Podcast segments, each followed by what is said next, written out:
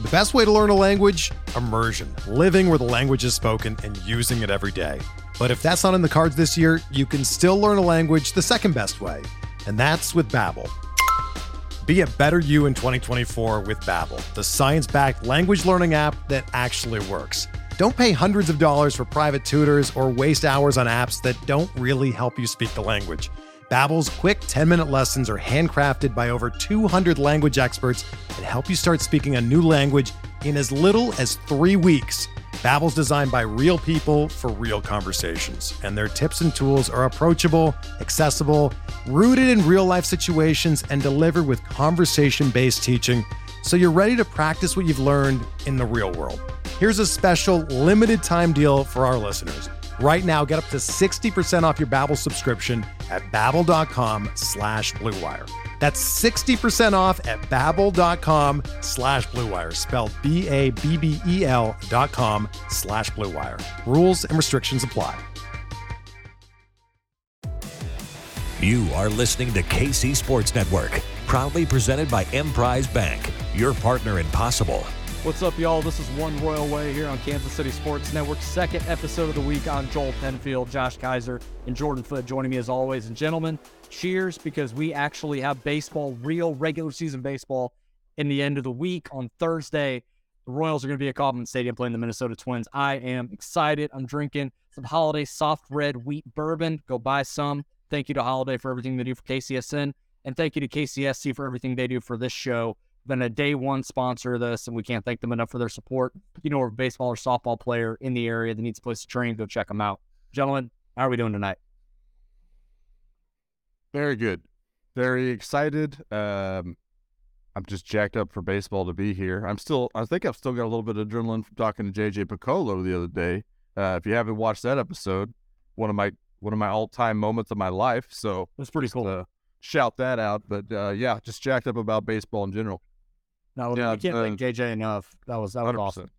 Yeah, no, the Picollo episode was great. He was uh he was fantastic, and you know he is infinitely busier than any of us could ever uh, fathom being. Okay. I think even with day to day stuff. So, um, and the weird thing is like he has a life too. Like he has mm. he has a family. Like I could balance like I don't have kids or anything, not married. I can't balance my own life right now as a 24 year old that is not JJ Picollo, not managing a baseball team. So um, it was awesome having him take some some time out to chat with us. The, fu- the funny thing about that is scheduling is what you talked about is when I was doing research, I found out that like maybe in like 2016, right after the World Series run, he was doing the front office exec stuff and he was also coaching like a youth team. Good grief. Oh my God. I mean, so he was going straight from like the nine to five day to day front office executive job into like coaching a youth baseball team. And he was like talking about how awesome of an experience that was because like that's like a, a oh moment to clear his head from the normal. It was awesome to, to see that. But I was just blew my mind just to see like him throwing more baseball on top of baseball. I need to be more efficient with my time because like I just opened my my health app on my iPhone and so my sleeping habits used to be really, really, really bad. They're improving. So, well, technically, I guess they're not. Let I'll explain. Past six months, my average time in bed, according to Apple, six hours twenty five minutes, which that's somewhat respectable. That's fine. Um, yeah. The past month, it's five hours and forty four minutes, and the past week, it's five hours forty four minutes. So I'm, I'm mm-hmm. developing consistency, but um, eventually, not getting even six hours is going to catch up. So you can JJ full games of baseball into your nightly routine. So how many hours of sleep do you think JJ gets? We should have asked him that. Oh, it's a good question. Like five, six, five on maybe? a good day. Yeah, maybe. Yeah, probably. Oh yeah. man, I don't even. Want We're three minutes in and no ball's been talked at all. No ball's been talked, but you know, we got about six months to do that. So I'm sure people are like, "Yeah, we got to figure something else out too," and I understand. Um, but no, packed episode today. We're going to talk about the nothing has been officially announced, but we basically know what the opening day roster is going to be based on the uh, minor league assignments that were placed after the uh, second exhibition game, the last tune-up game in Texas today. We're going to do some like our version of like a preseason awards and predictions for the Royal season, and then we're going to do it for the MLB at large at the end. Just even though we love talking about the Royals and that's great, we love baseball as a whole. And we have you know interest in other teams outside and players outside of that. So we'll do our awards picks for MVP, Rookie of the Year, and uh, Cy Young in each league, division winner in each league, and then pick the World Series. Uh, I was horrifically wrong last year, and that's fine. I expect to be most of the time, so it's fine. I think I picked the Twins to be in last place last year, so that went really well for. brother. Yeah. I, I think I had some, like I'm I'm gonna go back and like look whenever we hit to a commercial break because I need to see how bad it was last year because I think I had some ones that were that were rough. All right, guys, let's get into it now. Uh, the as I mentioned, essentially the opening day roster has been set.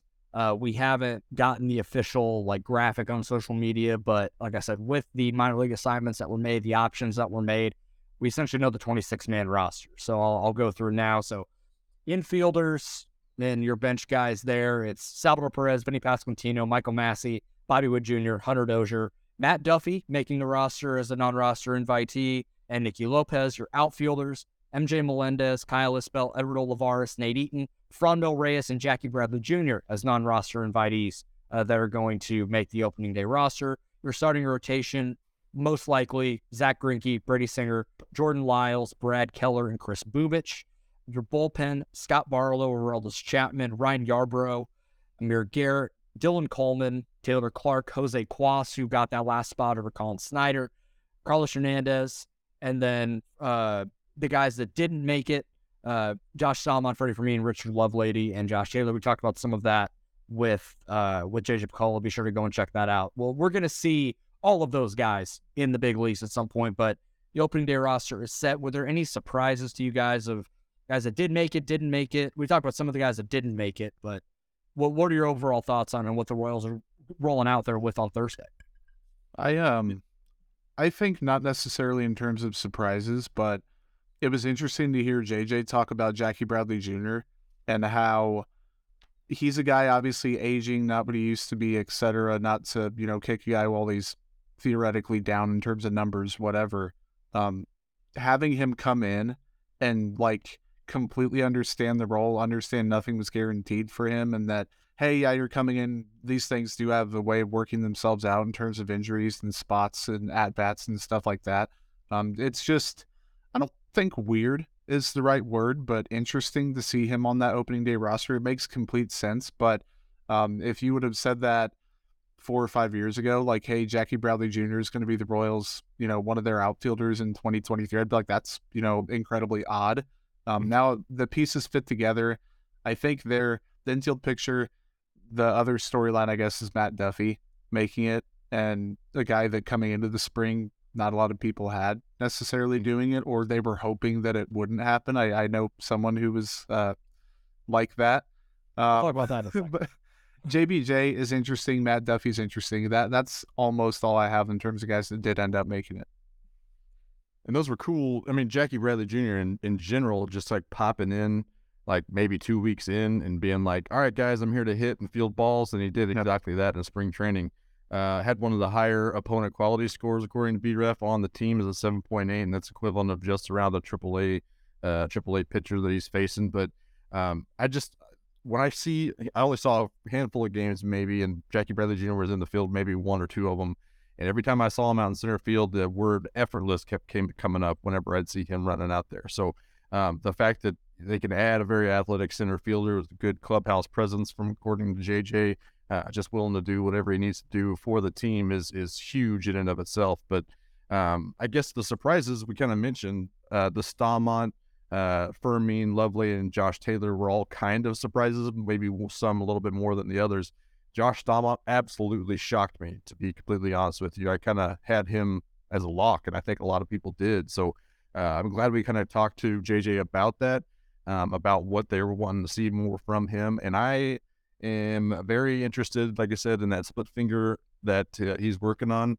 Uh, so if he's throwing strikes, he's already got nasty stuff, and he's able to mix in that split finger. I think he's going to be uh, up very, very soon. So I'm uh, pumped to see Josh Staumont's new it, but gotta wait for it. So we'll see. Yeah, I think my biggest takeaway is that they decided not to carry a third catcher and Freddie the, on the roster. I think Yeah. they just want him to get probably more regular at bats. Completely understandable. Allow MJ to still catch every once in a while. I I imagine they're going to end up moving him out there full time. But hey, maybe maybe some work with Paul Hoover has changed some things. He's been able to figure it out, and he could be that effective backup catcher and still play the outfield three or four days a week as well, as well as you know DH and get him off his legs. So that that was I think that was one of my biggest takeaways. The JBJ one makes a ton of sense with Drew Waters out. You having that veteran outfielder out there with a bunch of young outfielders, it makes a ton of sense. Or outfielders that are, are just straight up not good defenders, like Franmil Reyes and Eduardo Olivares. Like I, I totally get it. having that guy that, you know, he's going to start maybe once or twice a week, be a defensive replacement for Franmil or Edward in the late game. I understand it. The my only hangup is Matt Duffy, and it's not nothing against Matt Duffy, but it's just I would rather the Royals lose games and get the experience for Nate Eaton at third base and Maikel Garcia in the, you know, they're out there every day. Now, the caveat to that is it makes more sense now that they want to get Maikel down in AAA with consistent at bats and allow him to play yeah. center field. The counter to that is you could put Maikel Garcia on the ro- on the opening day roster. You still have Jackie Bradley Jr., who's been one of the best defenders in baseball forever. There's a perfect mentor right there that he can get big league time, which I think he's proven he can be a legitimate big league bat even if you want to put him out there once a week or late in games just to give him some time, he's out there with Jackie Bradley Jr. and they that's a perfect mentor for him. But we'll see how it all plays out. I don't expect JBJ to be here for very long, and I think he understands that. But credit to him for coming in and fully buying in and go, okay, I'm I'm cool with being here. I understand my role. Like there is something to be said for that, and having that kind of leadership in the clubhouse uh, is super important. And talking about the mentor aspect with JBJ, that's a perfect mentor for Kyle Isbel too, as he learns mm-hmm. to play center field full time. Now Isbell has looked great out there. I think he's going to be even better having JBJ having some of that tutelage there. Big time. Mm. Yeah, and I think the only, not the only, but one of the main saving graces for people who are upset that this guy didn't make it, or frustrated that this guy did make it, or think you know the this guy's falling for this guy or isn't falling for the other guy. The Royals have really stressed throughout the off season that they want to have as much flexibility as they can in the bullpen, in the rotation, in the starting lineup, um, as much versatility as they can with some guys, a good blend of youth and athleticism and depth and veteran presence and age. They want to be more matchup specific moving forward in terms of series or weeks or maybe the two week stretch here. They want to be more proactive um, in regards to injuries and more cautious with some guys. It seems like you're going to see guys that didn't end up making it for pretty decent stretches of time. I think, and just because someone made it now does not mean that their leash isn't relatively short. Like I think the Royals are not, they're not a team that oh they can't afford to mess around a little bit because they're going to be in the thick of the you know top of the AL eh, this season. Like they can afford to have some margin for error, but they're kind of acting, at least they seem to be, as if they want to learn as much about as many players as possible this year, and I think that's probably the right way to do it. Hundred percent. I think it's a I good, that's... well, it's a, it's a good blend of getting the young guys in there while also not putting a ton of pressure on them. And to a certain degree, there are certain times where there are veterans in there to kind of give those young guys a kick out of, hey, it's time to go. It's sink or swim time. Like we we can't be messing around. Like there's a certain point where, you know, I think we see more with the pitching staff where it's hey, this is year three, year four for some of you guys. And we got to get things going. We can't mm-hmm. we can't keep doing this. We can't keep letting you have experience and let you take your lumps. Like we got to win. We got to start winning. I don't know part of that. Anything else? Yeah, I think that was yeah, and the pitching staff kind of worked itself out as far as the rotation goes with Daniel Lynch's yeah. injury. It was kind of like, well, it's Bubic and it's his job now. So and he's looked good in the last like week mm-hmm. or so as he's kind of building up, getting up. I don't know, you get up to 60 pitches uh, yesterday. Is that what it was? Maybe not that many. Four, I think, four four innings. Okay, that sounds right. Four innings, six Ks, I think, is what it was too. Um, and I was looking at some of his numbers from Statcast today, and uh, it they looked good. I mean, he's got a new slider. He was throwing his second most pitch that he's threw yesterday, so he was clearly still, you know, trying to work it out, trying to see how much he can rely on it. So uh, I'm pumped to see how that kind of develops throughout the uh, throughout the season. But the pitching staff, yeah, in large part, um, all those signings that people seem to be very cold about, let's say cold, um, those average starting pitchers, uh, they are needed. they were needed yeah. right out of the gate. Because I don't, I mean, if we started this needing, you know, meaningful innings from Jonathan Heasley right now, that would be a problem. If we were needing meaningful innings from Jackson Kowar, from Carlos Hernandez. That would be a problem uh, with Lynch, with Zerpa. Uh, big injuries and just lack of production in spring training, and a lot of questions on a lot of those guys uh, still needing to be answered. It's a good thing that uh, Jordan Lyles, that Zach Greinke, and probably a little bit of Ryan Yarbrough on top of that as well. So it's a good thing they're here. Whether they're the right guys is definitely up for debate, but it is uh, no fault of the front office to actually added starting pitching, even though they still needed to get plenty of eyes on what they're doing. Yeah, we're going to do some of our preseason predictions and awards for the Royals coming up right after this break. You're listening to the fastest growing sports media network in Kansas City, KC Sports Network. We'll be back right after this. We're driven by the search for better. But when it comes to hiring, the best way to search for a candidate isn't to search at all. Don't search match with Indeed.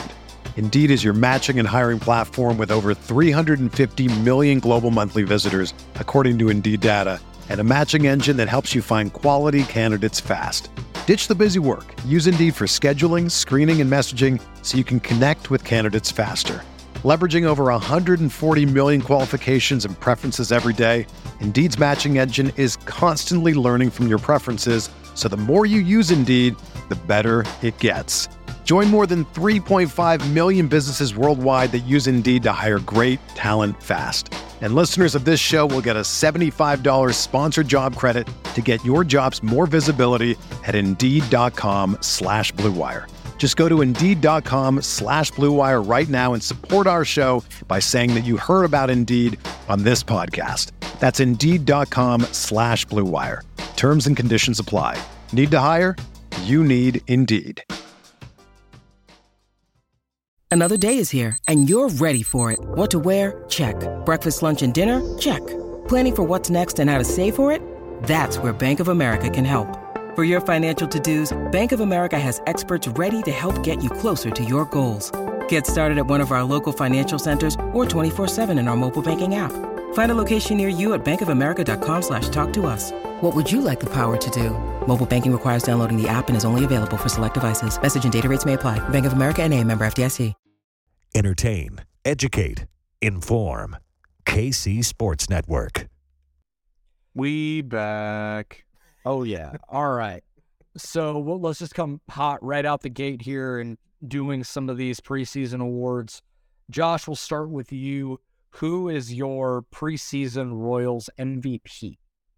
Uh, it is Hunter Do. No, it's not Hunter Dozier. Uh, I'm going with the obvious one, Bobby Witt Jr. Um, it's going to be super easy for him to whack up or to rack up WAR as the shortstop on this team, and if he's going to take these step forwards to uh, potential All Star, maybe an MVP sprinkled into there, he's going to start taking steps forward in production. I want to see him walk more. I want to see him strike out less. I want to see more extra base hits. I want to see him doing everything that they've been saying that he is capable of doing. Um, I wanted to see it at the World Baseball Classic. Lord knows we need to get all those plate appearances for Jeff McNeil, though. Um, but I'm just, I think it's Bobby Witt Jr. racking up that war on that shortstop and the high value uh, shortstop position. So ready to see it. Bobby Witt Jr. is my team MVP. Yeah, I've got Bobby Witt Jr. too. I don't have a ton to add to that. I think you're going to see like a, a passing of the torch, if you will, from like, and obviously as long as Salvador Perez is on the team, he's going to be like a face of the franchise. But like, I think you could see if Bobby Witt Jr. has a big enough year when you think of Royals baseball, still going to think of Salvador Perez, but a lot more people are going to think of Bobby Witt Jr. So I think he's going to be the team MVP this year. Um, it just makes a ton of sense. He had objectively a good rookie year. Now, compared to the hype, you can get into that. You can nitpick if you want. We've talked with Peter Apple um, about that, and that he he had a good rookie year. He was a good player last season. I think he's going to be a good to great player this year, and he's going to have that leap where he's making better swing decisions. He is striking out a fair amount, which hasn't really been a problem. I think Bobby Witt Jr., man, he's going to have a really good year, and he's going to be the team MVP.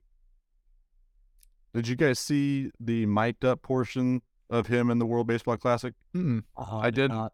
So everybody was talking about him being a great hype man, and and I was like, well, it just I didn't see a lot of that last year in the dugout. He seemed like a very new, like green, wet behind the ears, just soaking it all in, trying to learn everything he can, which is exactly what he needed to be. But in the World Baseball Classic, he was absolutely leaning into that role of being like the mouth, being the hype man, being the being the energy in the group. I love that. He's it just shows me that he's embracing the face of this franchise. I love that you said it was a passing of the torch. That's exactly what I see here. But I was just very encouraged to see him kind of embracing whatever role he had. He's going to be the energy guy. And if he's going to be the new face of this franchise, cornerstone of this roster, uh, I'm ready to see it. Uh, I think that's a really good point. I, I can't argue against Bobby being that guy, but just to go in a different direction so we're not just all picking yep. the same guy, I'm going to go Brady Singer. This team is going to go as far as Brady Singer goes and how far this pitching staff can take them. So I, I, thought about cheating and just saying that the team MVP is going to be Brian Sweeney, but I know you guys would have booed me for that. But he's a proxy to this. Like he he yeah. has to be a huge part of this. But the Royals need an ace. Like it's mm. cool that and nostalgic that Zach Greinke is getting the opening day start. And if Brady Singer was a little more built out, then I think he would have been if he wasn't gone to the WBC. But this team, like he is as close to this team's one as there's going to be on this pitching staff. Mm. So if the team is going to take that next step forward like we think they can, even if it's a small step, it's going to be because Brady Singer is able to replicate or be even better than he was last season. 100% agree. And we'll, I may have some more points on Brady Singer here in, in just uh, two shakes of lamb tail. Yeah. Well, we let's just go right to that. Yeah. yeah. But your preseason award for best pitcher. Josh, yeah. what do you think? Brady, Brady freaking Singer. Uh, just absolute. I mean, he's got the best projection, which makes sense. He's absolutely striking dudes out. I love that he's added more of this changeup into the mix. Uh, I want to see more some Statcast numbers on to see just how much he's using it and how how filthy it is.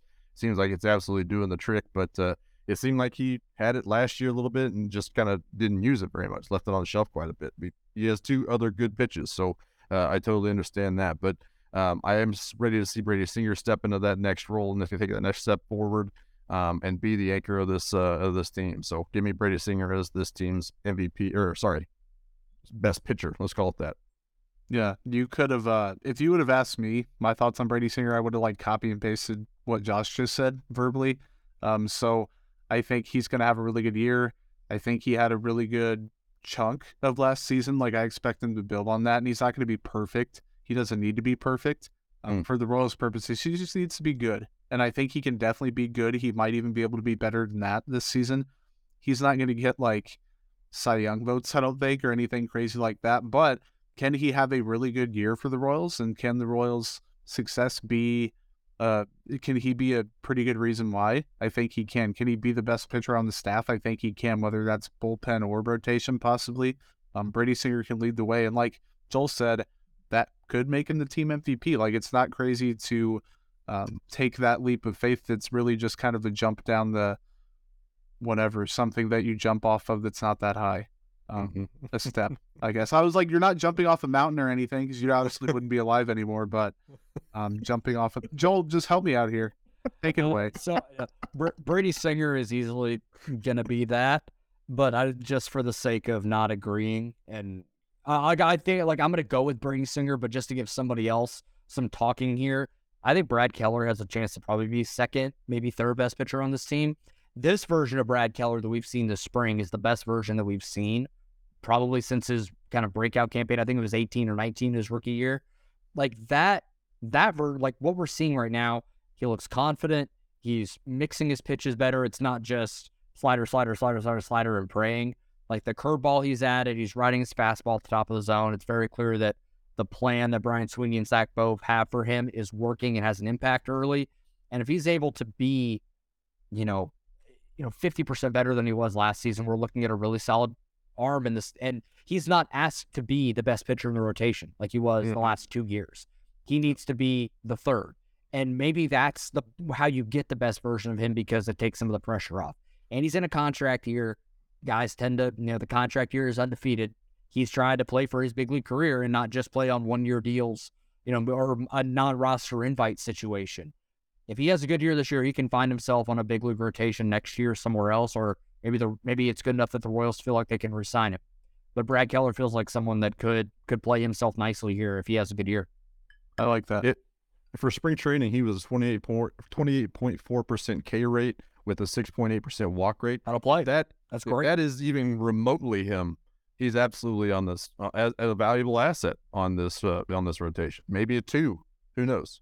Yeah, Yeah, hundred percent. analogies because clearly that uh that did not work well last time. So You, you tried your best cowherd and you uh you fell on your face with that one. yeah, well, and he does too. You know, everybody does it. And everyone saw, you know, to one too many divorce analogies, and you just kind of they they fall flat every once in a while. Yeah, I'll stay away from those. Well, as you're not Chris Mad Dog Russo, I think we can we'll be fine. Let's not. we can talk not. off air about He's uh, ba- Mad Dog. He is banned from ever being mentioned on this. Uh, like number one rule of the One Royal Way podcast: do not talk about Chris Russo. Redacted is being discussed often. Redacted. Yeah. He never gets Uh, he never gets to come on the show. It's like I don't think we have to worry about that. Don't think we have to worry about that one. Um, who do you guys have the, for the preseason award for best hitter? It's it's Vinny Pasquantino. I'd be surprised if anyone else had anything else. I'm not even going to say too much about him. He's the best pure hitter on the team. Witt is going to be a better player overall than him just because of the stuff he can do that isn't just hitting at the plate. Um, he has the speed and defense. Pasquantino, he could be an average defender. He could be an objectively poor base runner. It doesn't matter. He is the best hitter on the team. He's going to be the best hitter on the team. He doesn't even have to hit for a ton of power. He doesn't need 30 home runs to be the best hitter on this team. I don't think there's really a case to be made for anybody else, barring Bobby Witt Jr. just going absolutely nuclear at the plate. Even then, Which- like the best pure hitter, probably Vinny Pasquantino. I, I was thinking Bobby, just because I think he has a chance to go like 30 homer, 30 doubles, 30 plus, mm-hmm. like that kind of season. Could you could go with best hitter, even if he hits like 265, Sure. like that. It could be it could be something like that. Whereas just the damage that he did in totality, probably you know you could mark it as a better season, even if Vinny hits 320, which wouldn't shock me with like 18 home runs, something like that. Yeah, I think it's definitely. I'm I'm with you. Vinny P is on mine. I think there could be a case um, with other guys, and I might talk about him in just a second as well. But Salvi Perez is the second highest WRC plus in the ZiPS DC projections at 124. Vinny at 132.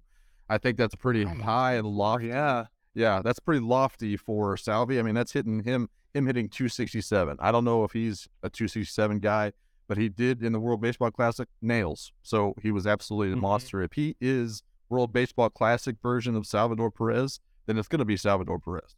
Yeah, that's fair. That's fair. That's totally fair. Like I, I don't think we're gonna see. I think the 2021 Salvador Perez was awesome, but I don't think we're ever gonna see a 48 homer Salvi. But could we see 30 home run Salvi again? Absolutely. He's got- And if he stays, if he stays healthy this year, we're able to get him off his feet by July. I think Freddie Fermin ends up on the roster by then. You can DH him more and let him catch three times a week, 3 mm-hmm. four. And if Fermin's at, you know bats up to snuff, then you have a great opportunity there. And D, I think DH Salvi may be some of his best offensive seasons. Mm-hmm. Yeah. He totally seems like yeah. Yeah, like it's it's kind of the same way I look at like uh, this is a different conversation, but I was talking about with some buddies about Mike Trout and some of the back stuff. I'm like, when he goes to full time DH in about three years, we might see the best offensive seasons for Mike Trout because he's not roaming the outfield anymore, and he can just Yeah, focus on people people take for granted like when you're not actively running these guys into the ground. I don't care if they're getting older and their you know reaction time may be a little bit slower. You're going to counteract that by not actively running them into the ground and getting them injured and making them play defense. And it's going to have a tangible impact, I think, with Salvador Perez in that he's going to play. He can sustain whatever he does this year. I think for a few years if he was DHing even at age 35, 36. Like I don't think he's going to be this like all-world hitter or anything, but can he be an above average hitter well into the tail end of his career? I think he can because he's not going to be catching 100 times a year, 120 times a year, even 80 times a year at that point. He might just be DHing. That's going to help the Royals a lot and I think it's going to help him a lot too. I think that that perfectly transitions into my made up award that we were gonna do. Anybody else go. got one? I got a perfect don't. transition. Okay. I want to hear So my I tweeted about this. My made up spring team MVP is MJ Melendez because I combined what he did in spring training and what he did in the World Baseball Classic slash 273, 353, and 614 for a 967 OPS, 27 and a half K rate, pretty high, but still a 12% walk rate. That's a 7.6 uh, opponent quality score. And then it's also he was in that gnarly pool D uh, with the Dominicans, with Puerto Rico, with uh, uh, missing one. Is it Venezuela? Maybe. Yeah, I think it's Venezuela. But it was just a gnarly uh, pitching matchups that he saw every day. Still slashed really, really well. Um, and like as you were talking about that, it makes more sense to what not only is his contribution in at the plate really, really good, but also he's pretty solid there in the field. And Mm-hmm. if he can get, you know, keep Salvi rested to where he is healthy all year and still able to contribute at the plate like that, that's also bringing value for MJ Melendez. So at Yeah. this point, I think MJ Melendez could be the team MVP of spring, but also his contributions, if he is anywhere near that again, he's going to be huge. So I think we're going to be talking about. I think Jeff Passan they actually had him on his like breakout list. Uh, so Mm. keep an eye on M- MJ Melendez. Before we do team re- like our record prediction for the season, uh, does anybody have a made up award? Something funny? That's so. something- you know, what- Uh, what- uh, uh, the what am I trying to say? Peek behind the curtain. Um, we've lost Joel temporarily. Like he kind of like sat back, and the video will show it. But like, I guess he was frozen and then conked out uh, of the broadcast. So Josh's Josh's made up award was like spring MVP. Yeah. So we are we are one award in. I didn't make any, um, which is okay. So Joel, if you have any made up awards, then this is this is the time for all those. Okay, so my uh, made up award is the Peter Griffin and the Chicken Award, which is going to go to Amir Garrett whenever he gets to face Javi Baez this year. Dude, did you see how good Amir Garrett was this spring? Yeah. Mm-hmm. He was by far the best pitcher in this staff. He did not allow an earned run in was seven innings. Strike it down. I think he's going to be like, if he's deployed properly and isn't a high lever situation every time guy and is just situational for an inning in a third or just two thirds, go get a couple lefties, then I think he he is a, a valuable, valuable piece of this bullpen. I just need to see him face Javi Baez once. we came so close last year, but I need it to happen. Uh-huh. 23 batters faced at a 057 whip and a 6K to walk ratio. That Look plays. at that plays. Okay, I don't know if anyone else noticed it, but his delivery looked a lot like his arm action looked a lot shorter. Like he Mhm. worked on Yeah. that this because he always was kind of that long, lanky, Yeah. kind of like or you know whippy or arm action guy. It looked like he was kind of shortening up right to about here and just letting it go. So hey, maybe that helps with some of the control stuff that he had last season early on. I, I mean, i anything will be will be better for the most part. He was rough there for a little while, but I think that was because they were trying to make him like the setup guy or the closer Yeah. like he was in Cincinnati, which is just not who he is at this point in his career. So making him just a situational guy, and then you still have Coleman, Barlow, and Chapman in the back end. Like you still have really solid guys that can go and get those last three outs. Mm-hmm. I think I think he's he could have a very nice year in the bullpen. Yep. Yep. You, okay. This is last year control for him, Yep, right? I believe so. Yep. Yep. Yes. All right. Moment of truth. We've been, I think, relatively optimistic about what this team can be, understanding that they are not going to be spectacular this year. But Jordan, we'll start with you. What is your prediction for the Royals record? I think they're going to win nine more games than last season. Now you can do the math. That's 74 and 88. That doesn't sound very good, but you think nine game improvement. I think the improved buy in gets them to the 70 win mark, just Yes. enjoying going to work every day. I've talked about that. The active buy in from people is going to account for a lot. And I think the internal improvement determines what else they get. Now, if you get four wins of internal improvement from your guys, I don't know if that's necessarily what they're aiming for, what everyone else is aiming for maybe there's some dead weight is not the way to put it. Maybe there's some players that hold them back a little bit in terms of performance to get a little bit more playing time. Like I think the leashes for those players are going to be shorter. The depth is improved. Um, the rotation, barring injury, looks like it has the right, like the Jordan Lyles signing, the stuff that people took for granted and said was a bad move. Like Josh said, they're ending up needing stuff like that. Um, so I'm going to go 74 and 88. I, I mean it in the nicest way possible. Um, I think they're going to be a, a bad team again, but I do think they're going to be competitive at times. I do think they're going to be fun to watch for people, and I do think that they're going to feel better at the end of the year about of the season they had. I am a little more optimistic. I have them at 79 and 83. I th- I think that they are a year behind the Baltimore Orioles lockstep. Uh, last year, the Orioles were 83 and 79 fraudulently.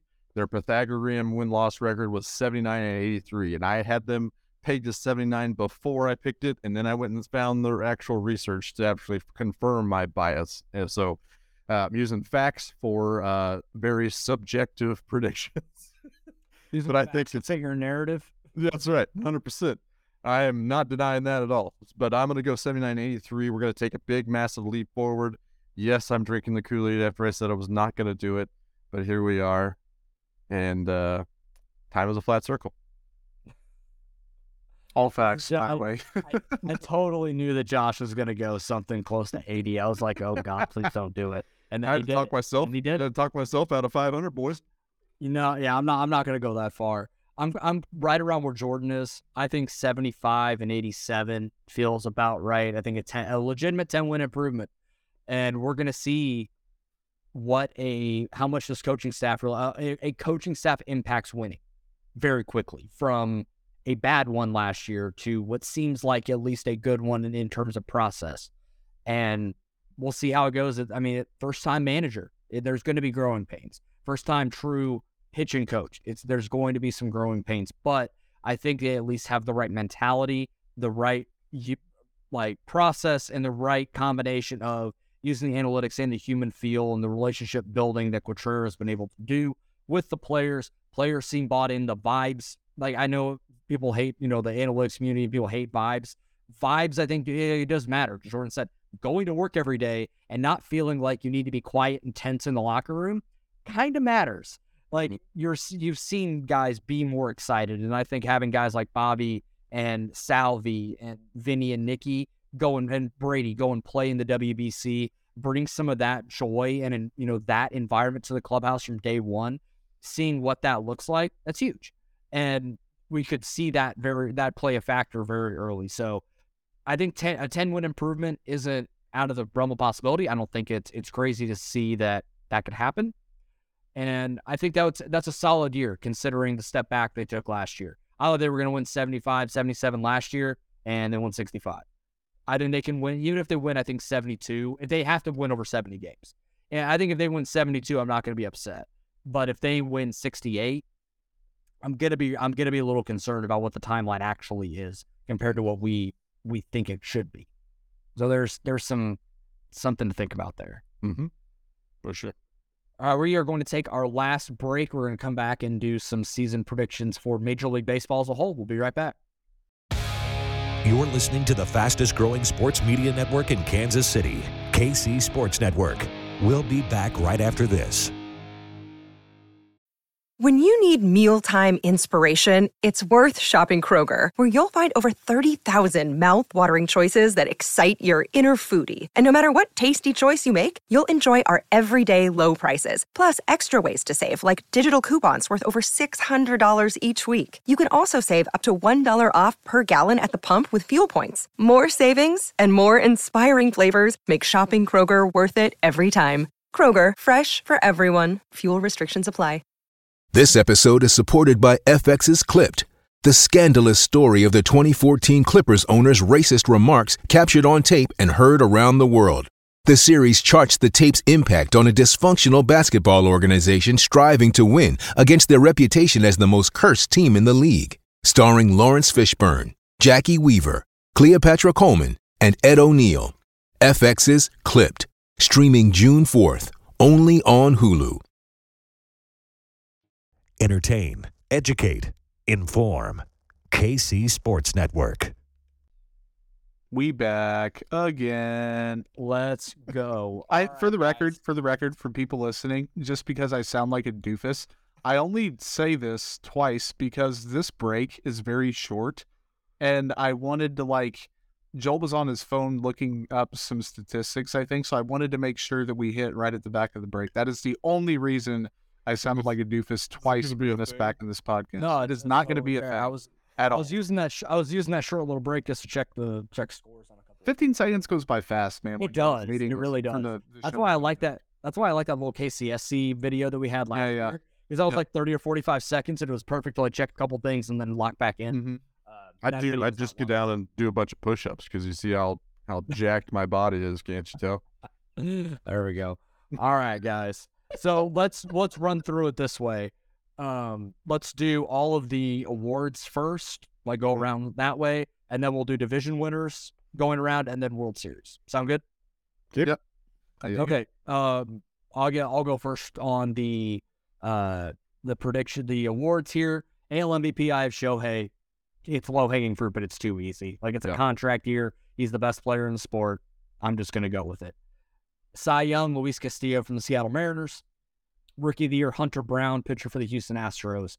Mm. Uh, that one, I know that Anthony Volpe, Gunnar Henderson are really sexy picks there, but I'm going a little off the beaten path. I just like what Hunter Brown did last year, he's basically a young Verlander clone. He's Mm. going to be a stud in that rotation immediately. NL MVP, I'm going with Freddie Freeman. NL Cy Young, Zack Wheeler. And NL Rookie of the Year, Jordan Walker for the St. Louis Cardinals. Made the opening day roster. He's a absolute stud. Uh, I think he's gonna he's gonna he could run away with it, honestly. His projections weren't that great. I was kind of surprised by. But I also I well you have to take into account with some of these with Steamer and ZiPS is they're generally like conservative estimates. Yeah. So what I always think like if I saw, I saw that 96 or something WRC Yeah. plus I'm like if he gets up around like 115 120 he's going to be Yeah, I was gonna say if he gets like 10% better than that, or even you Yeah. know, that that's like I I don't necessarily add 10% for everybody, but I look at it and I go, okay, if that's what the conservative estimate is, if he hits like the way that people think he can, and he hits for Yeah. power the way that people think he can, he's he could run away with that. very Well, what if Vinny Pasquantino's is a conservative estimate? which is nuts, right? That'd be ridiculous. Salvador Perez is a conservative estimate. north of 150. Di- Yeah, granted, you know, guys like that are different than guys coming into the league in their very first season with, Right. I don't want to say less proven profiles than Vinny because he wasn't like a top, top prospect, but like people, people in Kansas City knew he could hit before he got the national hype of being able to hit, Mhm. if that makes sense. Yep. Believe- Josh, I want your words first, if that's okay. Okay. Yep, that's fine. Uh, I kind of okay. So when I was going through, I didn't pick any of the favorites. I just wanted to deviate a little bit from it because very rarely are the favorites ever the ones that actually win it. So I'm going AL MVP Vlad Guerrero Jr. Um, kind of kind of a uh, little precursor of who I think wins the AL East. So we'll get that. I like that. Um, AL Cy Young also off the beaten path. Shane McClanahan. I'm in on him. Uh, projected ninth highest pitcher in the AL in WAR. Um, so it's kind of it's gonna be a long shot, but I really really like his stuff. Uh, rookie of the year, I got Masataka Yoshida, uh, 29 year old, kind of a bit of a loophole, still a rookie season, um, but he's projected to have 137 w- WRC plus in Boston as a 29 year old. Um, if he's putting up those numbers, uh, it's going to be tough to be able to, to compete with that. So Yeah, uh, those for are what Yoshida, what Yoshida did in the WBC as a preview, he could he could be a stud early. Now the Red Sox are going to be bad, but he could be good. Could be. Yep. But I mean, it just seems like that market. If if, if a Red Sox is a good, they're gonna they're gonna market the shit out of him. Yeah. So Yeah. um, I think that's a that's a slam dunk if he's even anywhere close to that 137. So uh, NL side, I got Ronald Acuna Jr. as my NL MVP. Um, I think there's potential for maybe a 40 plus 40 plus season. So give me that. If he goes, if he goes 40-40, then that's a slam dunk. See, here's the thing. I looked this up. There's been four 40 40 seasons. The only one of those four to actually win MVP was Jose Canseco. The only one. Only one of them. Yep. Because A Rod went Holy 40 shit. 40, but he A-Rod. did it like in the late 90s when Yep. like, Yeah. Bonds and McGwire and Sosa were doing Bonds has another one of them. The other one is the last one to do it in 2006 was Alfonso Soriano. Uh, Mm. Loved Alfonso Soriano. Oh, that dude was so he was so Yeah. underrated. And he was like like ninth in MVP votes. He was way down low. So it's it's crazy. So I think if, if a 40-40 season happens now and he's the only person that beats that is Aaron Judge's last year season or Shohei Ohtani just going bonkers. Now, I think that's touching a 40-40. Um, NL Cy Young, Corbin Burnes. Uh, I love me some Burnsies projected to lead the NL in WAR, and he somehow has the second best odds to win the NL Cy Young. So uh, give me Burnsy for that NL Cy Young. NL Rookie of the Year got Corbin Carroll for the Arizona Diamondbacks. Got great, great power combo, could absolutely go 2020 uh, with good over. He might steal 60 bags. He could. Yep. And I was surprised by how many home 60. runs he hit last year for for both Mhm. in AAA and the then the minor league or the major league stint he got. So um, I think Corbin Carroll is almost a slam dunk if Jordan Walker is not uh, not living up to his potential. I think Corbin Carroll is Totally to be fair. right there on his heels. So that's why I got him. I need to preface mine with a couple things. I know I'm already off to a bad start. Love. Um, I, I have I have my pick, and then I have a player to watch for every pick, and I So use I- DraftKings odds to factor in my player to watch, whether I actually think they're a player to watch or not. My pick is actually my pick, even though I have the odds for them as well. So with I that said, I have Shohei Ohtani winning the AL MVP. I have Shane McClanahan winning AL Cy Young. I like He's a plus twelve hundred, so put Yeah. and I, I like that one a lot. He was Yeah. good last year until he got hurt. Yeah, I think that's a fun pick. I have Gunnar Henderson um, Yep. for Rookie of the Year. NL, I have Ronald Acuna winning MVP. I have Spencer Strider at plus 950 winning NL Cy Young. And then I have Jordan Walker winning Rookie of the Year. Now, quick players to watch Vlad Guerrero plus 1200 AL MVP. Um, Alek Manoah plus 800 AL Cy Young. Uh, Grayson Rodriguez plus 1100 for AL MVP or uh, MVP. Gosh, those MVP odds would be crazy. Rookie of the Year, um, National League, Francisco Lindor is plus 2500. Got it. MVP. On mine. Yep. Zac Gallen is plus 1100 to win Cy Young, and then Corbin Carroll plus 400. The odds between him and Walker, they're pretty much neck and neck. So um, those are my picks. I think if you're going to put some money on guys, Vladdy would be an interesting one, even though Shohei obviously is going to win MVP anyway. Um, Lindor would be interesting. Gallen, uh, Gray Rod, maybe. You know, there there's some good value out there. Mm-hmm. The my long shot value that I like, I I sprinkled a couple bucks on uh, Kyle Tucker at plus twenty five hundred to win MVP. Mm. Um, sneaky, sneaky good the last couple of years. Yes. Uh, and then I took Michael Harris the second at plus four thousand to win, uh, to win MVP in the NL.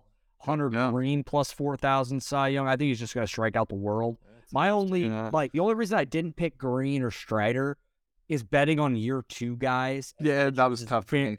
Yeah. Huge concern. Like, Yeah. who knows? Yeah. But that's the only one. And then uh I think I, I got it really early. I got like 5,000 to George Kirby for the Mariners. It's Cy AL Cy Young plus five. He's like they're plus thirty five hundred now. Hey man, five thousand when I got it. Joel has a track record now of betting on award winners and actually cashing those tickets. That is so true. that's something I was unable to do. So Mm-hmm. The only only differences I have in those, I got Kevin Gausman as a AL Cy Young candidate at plus sixteen hundred, uh, That's a second best projected K to walk ratio. Um, so- Aaron Aaron Nola at plus twelve hundred for NL Cy Young. I like that in the contract year. Um, had you talked about Lindor, Kodai Senga for NL uh, Rookie of the Year. As I mean, see the same same uh, argument really for the Yoshida pick, but 30 years old, already kind of in his prime. Some of those other guys don't live up to it, but plus 950 is not bad odds. We're a Royals podcast, right, boys? Yeah. We are Royals podcast. How about Bobby Witt Jr., AL MVP plus 5,000? plus five thousand, man. That I mean, so what would they? A 30 30 season at shortstop with good defense means hell hella war. Yeah. It's not out of the What record? What record would the team uh, have to have? That's that. That would be the other caveat. They have to be above 500 at least for him to be in the conversation. Because I remember Yeah. people talking about Adley Rutschman being in the conversation for NL MVP, uh, even outside of AL Rookie of the Year last year. So mm-hmm. um, I think it's going to have to require the Royals to be winning at least on the uh, on the whole. So that might be the biggest long shot of it. But if we're talking about long shots here, I like Bobby Witt Jr. plus five thousand. Uh, that's definitely a dark horse for sure. Yeah, no, I'm with you, Josh. We do have the man himself, Joel Penfield, back in the fold here. Um, Joel, perfect timing for a transition to uh, division winners, World Series, wild card, all that good stuff. Yeah, my internet just decided to take a shit on one of the my favorite podcasts of the year. So I'm having a great time, guys. Was Um, it storming outside? Do you have like the the dish? No, I apparently my Wi-Fi is just from the Stone Age and decided not to work today. So We can do Wi-Fi talk off air too, because I have some thoughts. Mm-hmm. yeah. Uh, let's so division winners and the three wild card teams. Uh, so I got the Blue Jays winning the AL East. I have the Guardians running away with the AL Central. That division, the division is so bad, it's awful. Uh, the AL West, I still got the Astros winning it. My wild cards, Mariners, the Yankees, and the Rays.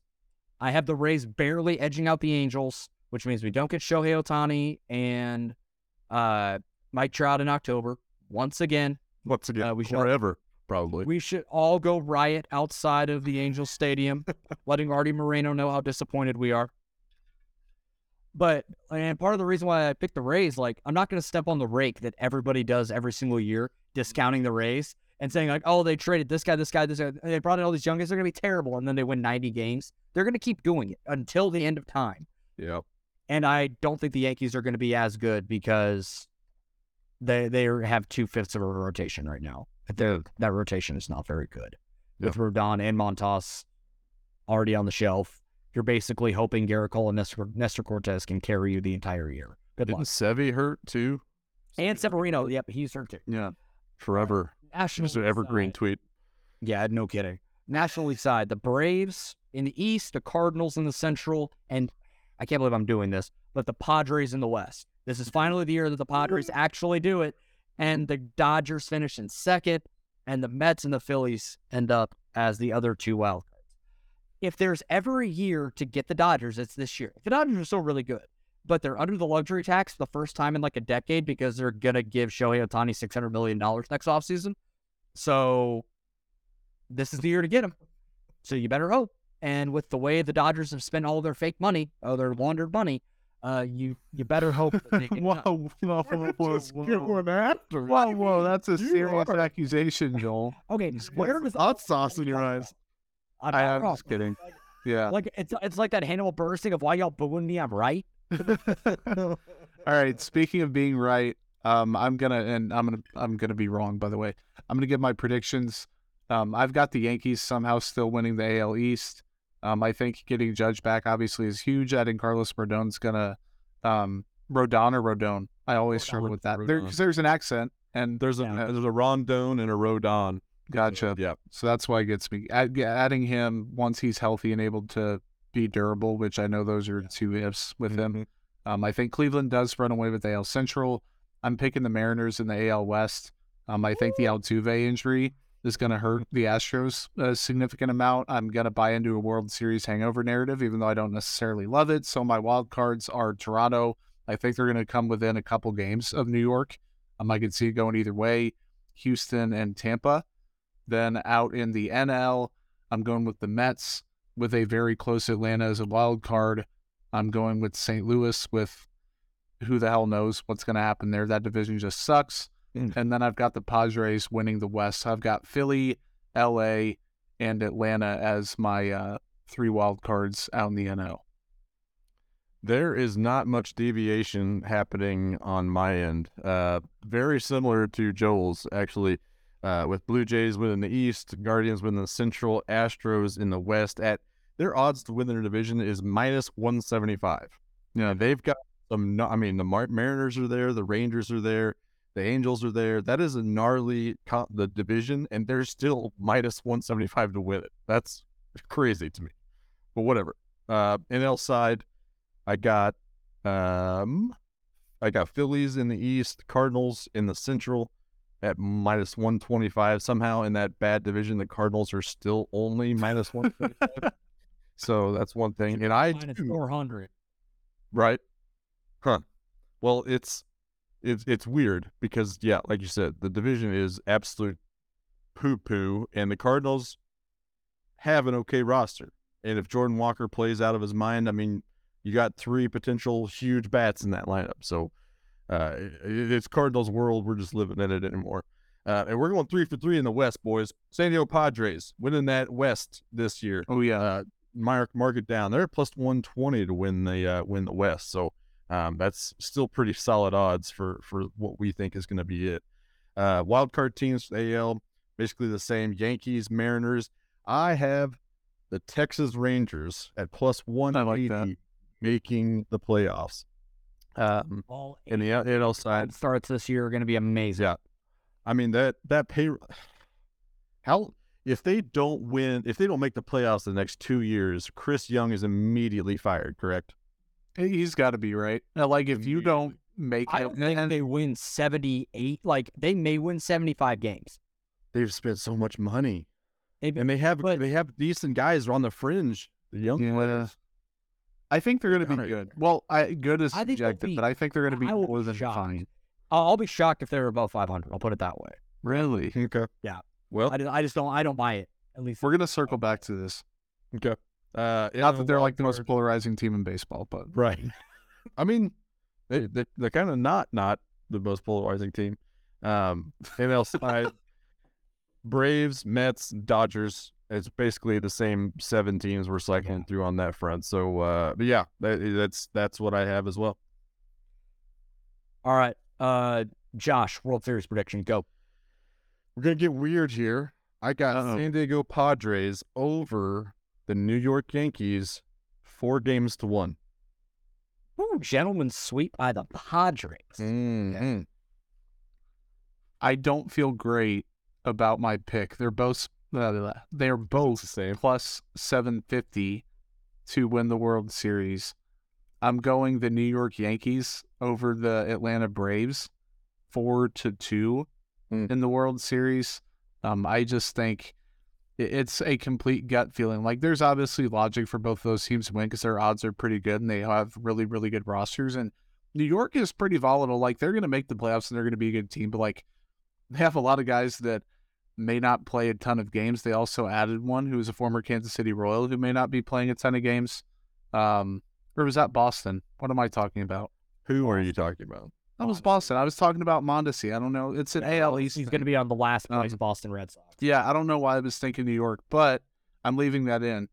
Anyway, they do have a lot of guys, and not to a Mondesi level, but where you're like, man, I don't know if they're going to stay healthy. I don't know if they're going to be able to hold up over the course of a season, but they also have enough high end, top end talent, and they've been spending to where I think New York can get there. And then Atlanta, I just think they're a fun story, and they have the results to match. And they're just a smart org that is doing stuff the right way.